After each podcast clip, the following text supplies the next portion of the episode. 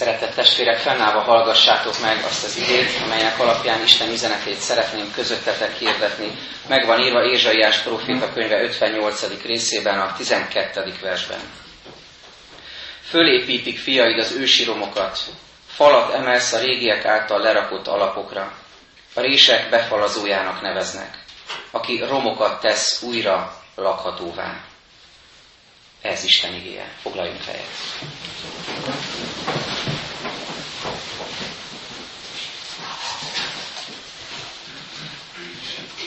Ezópusz egyik tanmeséje szerint a szél és a nap vetekedtek egymással, vetélkedésbe fogtak, és a szél nagyon dőfösen azt a kihívást intézte a naphoz, hogy fogadjunk, hogy ha lenézünk, ott látunk egy vándort, fogadjunk, hogy arról a vándorról én hamarabb leparancsolom, leszedem a köpenyét. A nap belement a fogadásba, a vetekedésbe, és szélmunkához is látott, irgalmatlan erővel fújt, tépte, szaggatta ennek a vándornak a köpenyét, belekapaszkodott, alig bírt menni előre a vándor, és hát körülbelül így összehúzta a köpenyét magán, és nagyon erősen kapaszkodott belé, majd leült egy szikla tövébe, összekuporodott és teljesen betakarta magát a köpenyével, tehát kudarcot vallott a szél. Majd jött a nap, előbújt a felhők mögül, és szép csöndesen elkezdett rámosolni erre a vándorra, vagyis elkezdett sütni, egyre erősebben. Először csak gyöngyözött a homloka a vándornak, majd nagy nehezen rávette magát, és ledobta magáról a nehéz köpenyét, és így ment tovább. Ennek a tanmesének az ősi igazsága abban is tetten érhető, ahogyan Isten igazsága, Isten igazsága és szeretete eléri az életünket. Ahogyan ő közelít meg bennünket, és ahogyan ő szeretné elérni a szívünket. Nem belénk kapaszkodik szaggató erővel, és, és nem ö, zilálja szét az életünket, hogy inkább védekezése késztessen, hanem az ő szelíd, állhatatos szeretetével, napsugarával, de igazságával ránk világít, ránk süt, és egy idő után Isten kegyelméből megadhatjuk magunkat, vagyis megláthatjuk azt, hogy mit jelent Isten igazsága és szeretete. És egy bibliai példát hadd hozzak ide, talán emlékeztek, amikor Péter apostolt megszólítja Jézus, és a csodálatos halfogás történetét olvasva azt látjuk, hogy Péter szembesül Jézusnak a szentségével, hogy olyan csodát tudott tenni, hatalmas dolog, és azt mondja, hogy távozz tőlem, mondja Jézusnak, mert én bűnös ember vagyok. Jézus nem beszél erről, nem mondja neki, hogy Péter, te bűnös ember vagy, és nézd meg, én milyen szent vagyok. Látva Jézus csodáját, szentségét, ő ezt mondja, távozz tőle, mert én bűnös ember vagyok. Mintha Jézus tükröt tartaná elé, abban meglátná magát, és ez erre indítaná őt.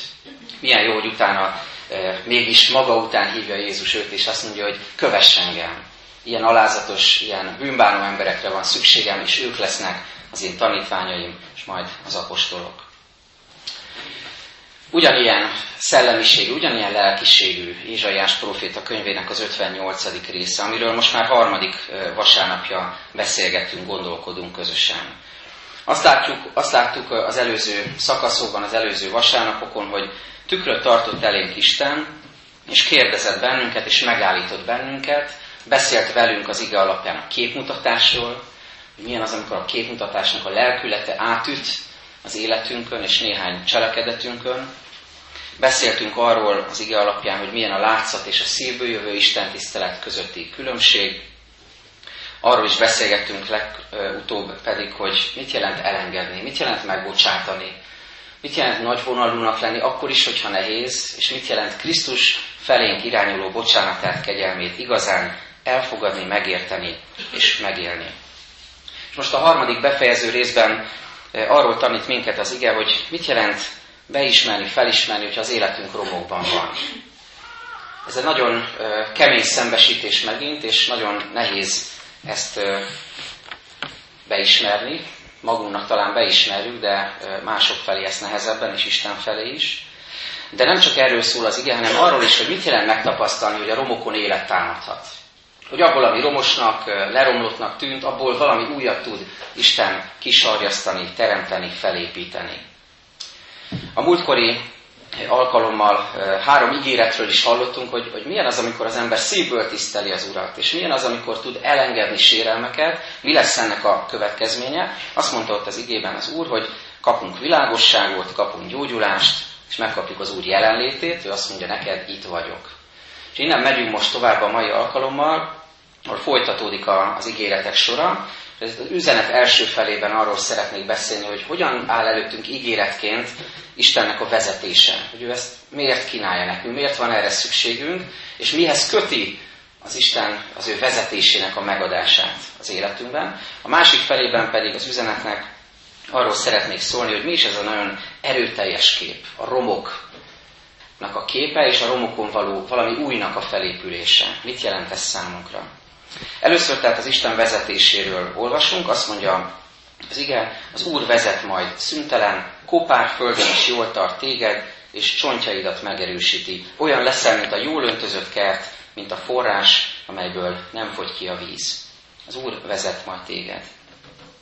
Ahogy láttuk, a szívből jövő Isten tiszteletnek számos ajándéka, számos ígérete, következménye van, és ezek között egy nagyon fontos, amit most aláhúz számunkra a lélek, ez az Úr vezetése. Hogyha valaki őszintén szívből keresi az Isten jelenlétét, hogyha valaki szívből imádkozik, még hogyha néha esetlen szavakkal is, mert nem is ez a lényeg, hogy, hogy mit mondunk, hanem hogy milyen a szívünkből. Hogyha valaki őszintén olvassa a Szentírást, amit az Úr elénk ad, és nem biztos, hogy mindent értünk, de, de szívből olvassuk és tanulmányozzuk, akkor ő megajándékoz minket az ő szent lelke vezetésével. De, és itt jön a lényeg, nagyon fontos meglátni a sorrendet. Ahogyan a 37. Zsoltárt szoktuk sokszor idézni, gyönyörködj az Úrban, és megadja szívet kéréseit. Ez a sorrend. Gyönyörködj az Úrban, és megadja szívet kéréseit. Jézus ugyanilyet mond a a hegyi beszédben, amikor azt mondja, hogy keressétek először Isten országát és igazságát, és mindezek ráadásként megadatnak nektek. Tehát a sorrend nem mindegy. Gyönyörködj az Úrban, és megadja szívet kéréseit. Nem lehet önkényesen felcserélni. Ha van egy újonnan vásárolt háztartási gépünk, nyilván rutinból is tudjuk, hogy mi a sorrend a bekapcsolásnál, meg gyengébbek kedvére le is van írva a használati útmutatásban, ki kell nyitni a dobozt, kivenni a gépet, csatlakoztatni a hálózatra, és bekapcsolni. És ez nagyon triviálisan hangzik, de mi néha éppen fordítva csináljuk. Nyomogatjuk veszettül a gombot, nyom, nyomogatjuk az életünknek különböző pontjait, és azt várjuk, hogy valami történjen, valami bekapcsolódjon, valami elinduljon, csak nem veszük észre, hogy ez nincs a hálózatra csatlakoztatva. És csodálkozunk szétárt kezekkel, hogy miért nem működik, miért nem megy előre, miért nem történik az, amit szeretnénk. Újra mondom, tehát a sorrend ez gyönyörködj az Úrban, és megadja szíved kéréseit. Nagyon megindító történetet olvastam a mostani reformátusok lapjában, ahol valaki arról számol, hogy el, elment meglátogatni egy olyan kismamát, aki éppen nemrég szült, és ez a kép fogadta, hogy látta ott az ágyon feküdni az édesanyját, és mellette a kisgyermekét, az újszülöttet, és nem, nem történt semmi különös, nem dúdolgatott, nem énekelgetett az édesanyja, nem mondott semmit, nem simogatta éppen a gyermekét, csak nézte. És az a pillanat, ahogyan az édesanyja nézi a gyermekét, aki látta ezt a jelenetet, annak számára, meg számunkra is talán így lehet, ez egy, ez egy meghatározó élmény, egy alapélmény. Gyönyörködni valakiben, valamiben, úgy, hogy nem várok tőle éppen semmit, nem látok bele semmi különöset, egyszerűen csak gyönyörködök benne. Ahogyan a szerelmesek is gyönyörködnek egymásban. Ahogyan mi nézünk a gyermekeinkre, vagy az unokáinkra. És ebben a képben is ott van ez, hogy az édesanyja nem azon morfondírozott, hogy hú, te jó ég, mire felnő ez a gyerek, meg szobatiszta lesz, hányszor kell még pelenkát cserélnem rajta, vagy nem azon gondolkozott, hogy esetleg majd ez a gyermek hogyan fogja őt túlhaladni, és olyan dolgokat megvalósítani, ami nekem nem sikerült, emberként, de, majd, de majd ő, majd ő a helyemre lép, és ő több lesz, mint én, vagy nem azon gondolkodott, hogy hogy fog ő majd idős koromban eltartani, milyen jó, hogy szültem egy gyereket, mert majd valaki gondoskodik róla. Nem, csak nézte, és gyönyörködött benne. Mert számára ez volt a legnagyobb ajándék és gyönyörűség az adott pillanatban. Mi tehát a feltétele, előzmény és alapja az Isten általi vezetettségnek? Ez a benne való gyönyörködés. Ahogyan ezt Természetes módon tudjuk gyakorolni a szeretteinkkel, remélem, tudjuk gyakorolni. Ugyanígy kellene ezt gyakorolnunk az Úristen felé, aki a mi alkotónk, és mindent neki köszönhetünk. Ehhez azonban időt kell rászállni. időre van szükség ahhoz, hogy gyönyörködni tudjunk valamiben. Kutyafuttában nem lehet gyönyörködni. Talán már említettem ezt a példát, hogy híres múzeumokban ki vannak állítva nagyon híres alkotások, és ha járt már valaki ilyen helyen, azt tudja, hogy odaér el, és már löki is tovább a tömeg, csak egy pillantást tud rávetni, ezt nem nevezném gyönyörködésnek. Tehát nekem mondjuk személy szerint biztos, hogy szükségem lenne egy fél órára, órára, hogy abban a műalkotásban tudjak gyönyörködni. Megfigyeltem azt, és ö, valakik már vissza is jelezték ezt, hogy sokak számára nehéz, nehéz, nehéz ö, megélni például a csendes percet. Az ige hirdetés után van egy perc, egy csend, amikor imádkozhatunk, amikor csöndbe lehetünk. Nem szoktam mérni az időt, hogy ez most tényleg egy perc vagy sem, én is imádkozom közben, de minden esetre volt, aki azt mondta, hogy neki ez nehéz egy percig csöndbe lenni. Nem tudom ki, hogy van vele. Én szerintem sokkal több ö, percre lenne szükségünk, hogy elcsöndesedjünk és gyönyörködjünk az Úristenben. Ha mérlegre tesszük egy, egy napunkat, megnézzük, hogy milyen percekből áll össze, mi mindenre fordítunk perceket, vagy akár órákat figyelemben, akkor azt kell észrevegyük, hogy, hogy nagyon sok időt töltünk néha egészen felesleges dolgokkal. És a lényeggel pedig, hogy például Istenben gyönyörködjünk, rácsodálkozzunk az áldásaira, ajándékaira, erre pedig nagyon kevés időt szánunk. Pedig ez lehetne az áldásnak a kiinduló pontja, és akkor lehetne ránk igaz ez a hasonlat, amit itt mond a profétai rész, hogy olyan leszel, mint a jól öntözött kert, mint a forrás, amelyből nem fogy ki a víz. Eszünkbe juthat az, amit Jézus mondott a samáriai asszonynak, azt mondta neki, de aki abból a vízből iszik, amelyet én adok neki, soha többé meg nem szomjazik, mert örök életre búzgó víz forrásává lesz benne. Mit jelent ez? Hogyha tudok Istennel időt tölteni, ha tudok Jézusra figyelni, ha tudok gyönyörködni benne, akkor egyszer csak azt fogom tapasztalni, hogy a Szentléleknek az áldásai áradni fognak az életembe. Ez egy kiakadhatatlan forrás, kifogyhatatlan vízforrás, és ez az élő víz, a Szentlélek átárad az életemen, forrásozik belém, és rajtam keresztül mehet tovább másoknak az életében.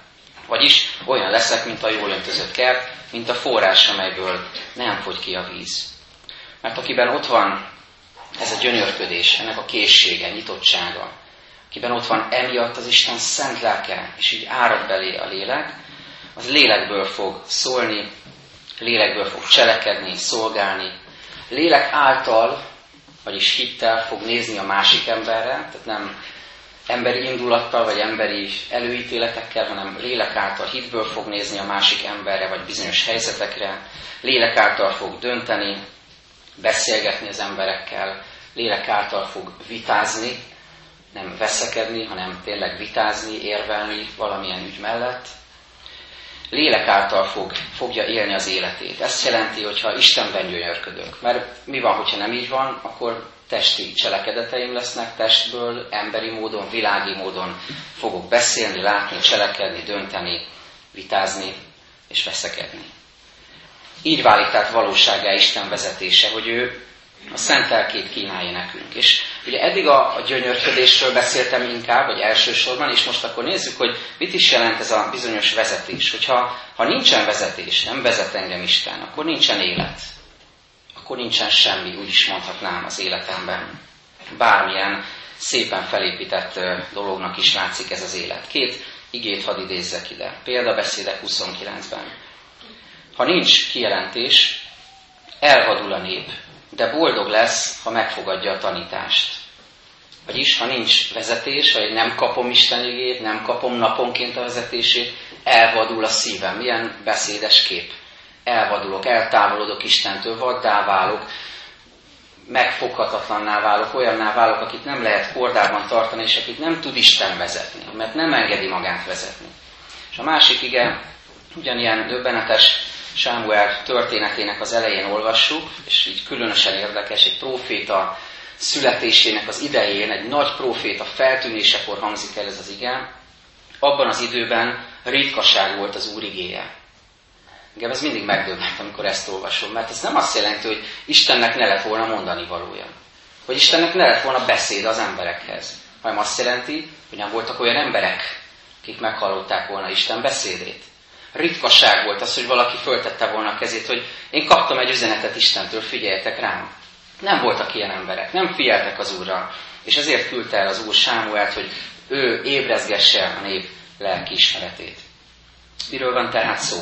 Ez a Biblia igazság, testvéreim, hogy, hogy az Úr vezetni akarja az ő népét, vezetni akar téged és engem. Nem akarja, hogy elkallódjunk, nem akarja, hogy sodródjunk, nem akarja, hogy úgymond a véletlen alakítsa az életünket, nem akarja, hogy esetleges legyen azt, hanem ő akar vezetni bennünket. De ő nem olyan, mint a bevezetőben említett szél, a tanmesében, aki ránk erőlteti magát, és erőből akarja ránk erőltetni az akaratát, hanem inkább olyan, mint a nap, aki álhatatos módon ö, árasztja ránk az ő üzeneteit, és, és vár, és türelmesen vár. Elénk adja a Bibliát, olvasd a Szentírást. Ott van minden leírva. Mozgat az ő szent lelkével, ad üzeneteket. Bemutatja az ő szeretetét abban, hogy meghalt értünk Krisztusban. És az Isten munkájának, most így fogalmazom, a legnagyobb része mindezeken túl az, hogy vár. Hogy várja, hogy erre mit fogsz reagálni. Hogy várja, hogy lépj valamit. Hogy várja, hogy elindulj végre. Hogy csinálj végre valamit. Hogy megértsd, hogy mindaz, ami, amit ő tett, amit mondott, amit tanított, az nem csak elmélet, hanem gyakorlat. Nem erőlteti rád magát, de készen áll, hogy segítsen. Ritkán szoktam a gyermekeimet az hirdetésben megjeleníteni, mert felrótták nekem, hogy egy időben túl sokat tettem ezt, de most kivételt teszek, mert annyira ide kívánkozik ez a példa. Kincső lányom nemrégiben kezdett zongorázni tanév elején, és egy nagy fokú makadság is társul ehhez az egyébként állhatatos zongoratanuláshoz. És egyszer valamikor karácsony környékén valami karácsonyi dalocskát játszogatott, és hát én magam is tanultam zongorázni annak idején, 7 évet, és ezért hallottam, hogy valami nem stimmel. Nagyjából jó volt a dallam, de, de valami nem stimmel, nem azon a hangon kezdte. És kérdeztem, hogy, hogy segítsek? Azt mondja, hogy nem, én tudom. De ez a mondat egyébként a mi életünkben sokszor elhangzik Isten felé. Tehát amikor azt mondja, segítsek? Nem, én tudom. Igaz, azt mondjuk. Nem, én tudom. És ment, több mint fél óráig ment ez. Iszonyú sokszor eljátszotta a dallamot rosszul. És aztán egyszer csak abba hagyta, és azt mondta, apa, megmutatod, milyen hangról kell kezdeni? És nagyon bennem maradt, hogy, hogy mi mennyire makacsok tudunk lenni. Isten felajánlja a segítségét. Isten ott van a közeledben. Szólongat, bátorít, biztat téged, és mennyire makacsok tudunk lenni. És egyszer csak eljutunk oda, hogy Uram, megmutatod, hogy hol a kiinduló pont? Megmutatod, milyen hangról kezdjem? Megmutatod, hogy hogy lesz szép ez a dallam? Mert nagyjából megvannak a hangok, meg úgy a ritmus is stimmel, de valahogy mégsem az, ami az eredeti dallam.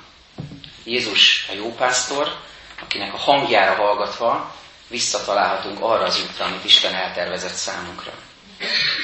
Gyönyörködj az Úrban és megadja szívet kéréseit. Ugye ez volt lényegében az első üzenet alapvetően, erre tanított bennünket Isten, és most egy nagyon erőteljes képet hoz még elénk ennek a sorozatnak a lezárásában. Ez pedig a romokról szól. Hadd idézem újra a 12. verset. Fölépítik fiaid az ősi romokat, falat emelsz a régiek által lerakott alapokra, a rések befalazójának neveznek, aki romokat tesz újra lakhatóvá. Lássuk meg, hogy ez egy olyan kép, ami, ami akkor, abban a kontextusban Isten lépe számára egy rendkívül fontos, kézzelfogható és, és ugyanakkor fájdalmas kép is volt, egy, egy drámai kép. Hiszen Ézsaiás próféta könyve abban az időben íródik, amikor fogságban van a nép, illetve amikor éppen már elindul hazafelé. Isten elindítja őket, és újra fölépülhet Jeruzsálem, felépülhet a templom. Gondoljunk bele, hogy, hogy ez, ez milyen hatalmas kép lehetett, és milyen nagy reménység számukra, hogy ott vannak a romok, amiket mi hátrahagytunk, mert elkurcoltak minket, lerombolták az ősi falakat. Mit itt mond a próféta? mindez lerombolódott, és, és mi szeretnénk új életet kezdeni, szeretnénk visszatérni, felépülni, szeretnénk Isten kegyelmét tapasztalni. Mekkora erő, mekkora reménység volt ez, hogy újra bemegyünk majd a templomba, és áldozatot lehet bemutatni, lehet imádkozni, ott lehetünk, és énekelhetjük a zsoltárokat. Mekkora öröm lehetett ez a név számára. És hadd tegyek mellé, a nagy örvendezés mellé egy sokkoló képet, mit pár száz évvel később Jézus szájából hallunk amikor Jeruzsálem fölött megáll, nem sokkal keresztre feszítés előtt, és sír, és látja, hogy, hogy az emberek engedetlenek Isten felé, akkor ezt az ítéletet fogalmazza meg. Kőkövön nem marad benned, mert nem ismerted fel meglátogatásod idejét. Figyeljünk ennek a kettőnek az igazságára. Isten újra fel akar építeni a falainkat, az egészen bizonyos. Isten újat akar velünk kezdeni. De halljuk meg Jézus ítéletét is, ami figyelmeztet.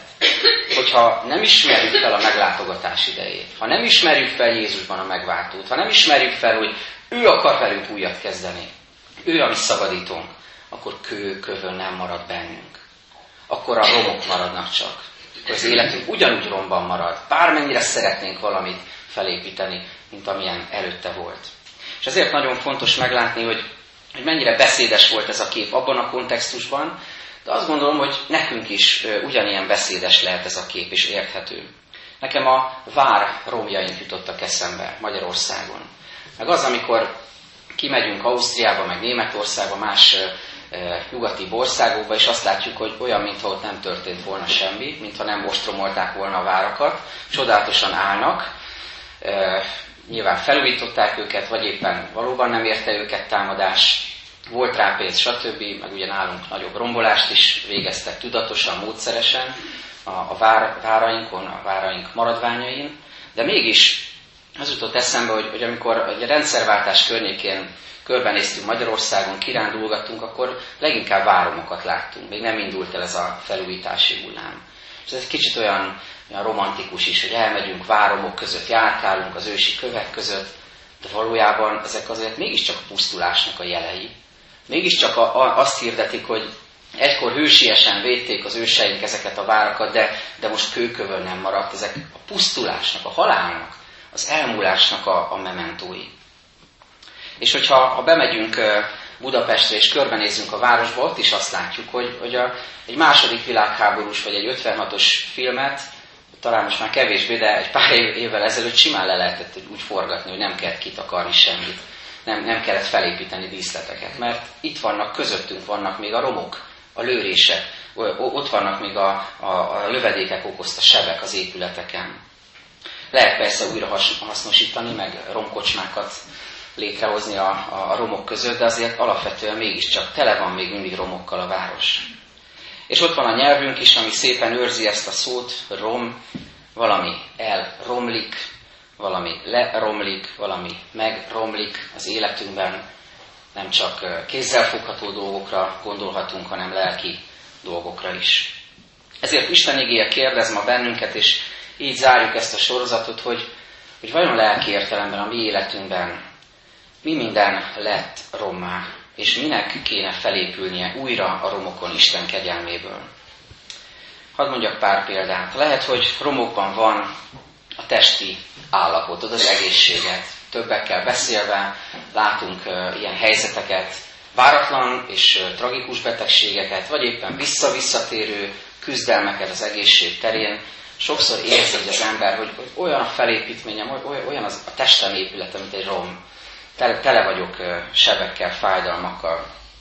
Vagy lehet romokban a lelki állapotod, ideges vagy, feszült vagy, frusztrált vagy, túlterhelt vagy, ingerlékeny vagy, kötözködő vagy, mindenkibe belekötsz, még abba is, aki segíteni akar, vagy éppen beléd kötnek beléd, és nehezen tudod tolerálni ezeket a helyzeteket. Vagy romokban van a, a hited, mert úgy gondolod, hogy rengeteg próba ért, és, és kicsit olyan vagy, mint, mint az előbb említett a vár, amit ostromol az ellenség, és ágyú tűz alatt vagy, és, és már nem tudod, hogy meddig lehet még ezt elviselni. Vagy romokban van a családod, úgy nagyjából működget a dolog, de úgy mindenki külön utakon jár, szerte széjjel. Úgy szokták ezt mondani, valaki így mondta, hogy úgy elélünk egymás mellett. Meg vagyunk, ott vagyunk, funkcionál a dolog, mindenkinek megvan a szerepe, feladata, de úgy valahogy csak úgy egymás mellett vagyunk el. Ez is lehet egyfajta rom érzet. Vagy lehet, hogy valaki úgy tapasztalja, hogy romokban van a karrierje, a munkája, sikertelenséget tapasztal, vagy félretételt, hátratételt tapasztal, vagy éppen sikereket él meg, de, de egyfajta monotonitást tapasztal ebben, hogy, hogy mindig minden ugyanúgy történik, és valami újra vágynék már ebből. Ez is egyfajta romhelyzet. Vagy valakinek romban, romokban vannak a tervei, amik, amik annyira lelkesítőek voltak egykor, és most ránéz, és azt mondja, hogy nem, hát ez, ez nem, nem fog menni, ez nem olyan, mint amit én elképzeltem. Vagy valakinek romokban vannak az emberekkel való kapcsolatai. Valaki azt tapasztalja, hogy nem értenek meg. Nem tudom magam megértetni a másikkal. Hiába mondom nagyon világosan, egyértelműen, hogy én mit érzek, mit gondolok, az a másik félreérti, nem becsül meg, nem tisztel engem, nem szeret engem. Vagy éppen te magad vagy esetleg másokkal bizalmatlan. És lehet ilyen érzetünk, vagy többeknek ilyen érzete egy, egy közösségben, nemzetben, vagy kisebb közösségekben, gyülekezetben is akár, hogy valamilyen fajta rom, romhoz hasonló helyzet van, amiben olyan jó lenne valami újat felépülni, látni, és jó lenne, hogyha ez lelkileg erősítene bennünket. Tudjátok, hogy mi a legősibb rom? Amikor a romokon gondolkoztam, ez jutott eszembe. Mi a legősibb rom? Legősibb rom a Krisztus nélküli ember. Az édenben, az engedetlenség utáni első pillanatban látjuk ennek az embernek a képét. Milyen az, amikor valaki Isten nélkül, Krisztus nélkül próbálja az életét menedzselni, megoldani. Láttam egy fotót tegnap, és ezekkel a gondolatokkal zárom, mi nagyon megdöbbentett, egy Szíriában, Aleppóban készült fotó ez, ahol egy romos épületben, egy lakásban, törmelékek között, füst között, füstfelhőben ül egy idős ember az átszélén, a romokon. Kezében pipa van, ez az egyik fontos részlet. A hatalmas káoszban nyilván robbanás volt, tragédia volt, ül és pipázik, és egy pár lépéssel arrébb az ágy mellett egy kis asztalkán van egy gramofon-szerű ilyen lemez, lemezjátszó, amiről szól a zene, és ő ezt hallgatja. És az egész kép nagyon megérintett és megdöbbentett, hogy, hogy ott van ez a pusztulás. Nyilván a kép mögött rengeteg személyes tragédia van, még olyan is, amit el sem tudunk képzelni. Veszteségek, halálesetek, szenvedés, borzasztó lehet ezt elképzelni. Aki háborút élt át, azt tudja talán csak elképzelni és ott ülsz az ember a romokon, szó szerint rajta ül a romokon, pipázva, nyugalmat árasztva, tulajdonképpen reménykedve hallgatja ezt a zenét, amit mi nem hallunk, mert a fotó nem hallatszik. De az ő szívében, gondolataiban ott van. És ez a, ez a reménykeltő kép nagyon megfogott, és, és azt látom, hogy ez az ige is erről szól. Ha most a romokat tapasztalsz, akkor ebből Isten valami újat, valami életet adót, valami virágzót akar fölépíteni és megmutatni a te életedben. Mert ha Krisztusra nézünk a kereszten, végül is ott is a romokat látunk. Egy megvert, egy megalázott, egy leködösött embernek a romjait. Aki értünk, szenved a kereszten. Romot látunk, romokat látunk. És Krisztus romjaiban is értünk küzd az életért, az örök életért.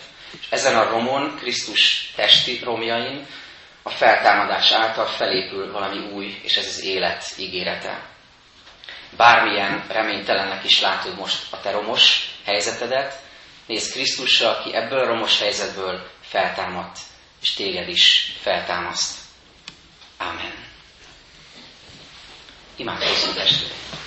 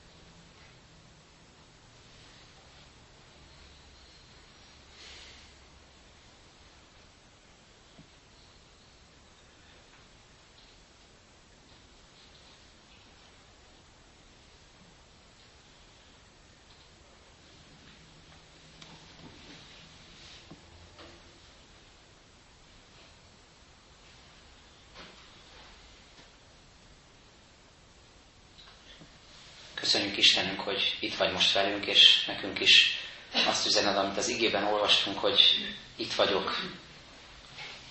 Segíts, Urunk, hogy igazán megérezzük és átéljük ennek a valóságát, a szeretetedet, amelyet szeretnél a romokon valami újat felépíteni az életünkben.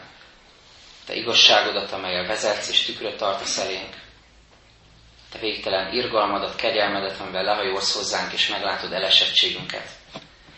Köszönjük, Urunk, hogy meghallgattad a magunkban elmondott imákat, és könyörgünk még a, külön a betegeinkért, akik közöttünk élnek, velünk élnek, és szolgálnak a gyülekezetben is, a családtagjainkért, akik betegséggel küzdenek, hogy légy velük és bátorítsd őket, hogy az ő romjaikból is felépülhessen valami új, ami téged dicsőít. És könyörgünk a gyászoló testvéreinkért, a gyászoló családért, családokért. Kérünk, hogy te vigasztalásodat mutasd meg csodálatosan az ő életükön, hogy tudjanak hálát adni az elmúlt kedves szerettükért, családtagért, és tudjanak rád nézni, mint aki újat kezdesz, és folytatod azt, amit eddig is végeztél az életükben.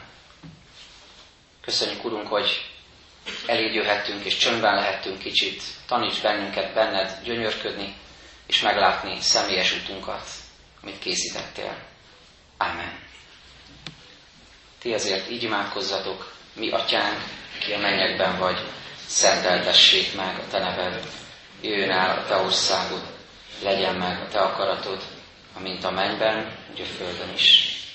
Minden napi kenyerünket add meg nékünk ma, és bocsáss meg a mi védkeinket, miképpen mi is megbocsátunk az ellenünk védkezőknek. És ne védj minket kísértésben, szabadíts meg minket a gonosztól, mert Tiéd az ország, hatalom és a dicsőség mind örökké. Amen. Fennállva énekeljük nemzeti imádságot.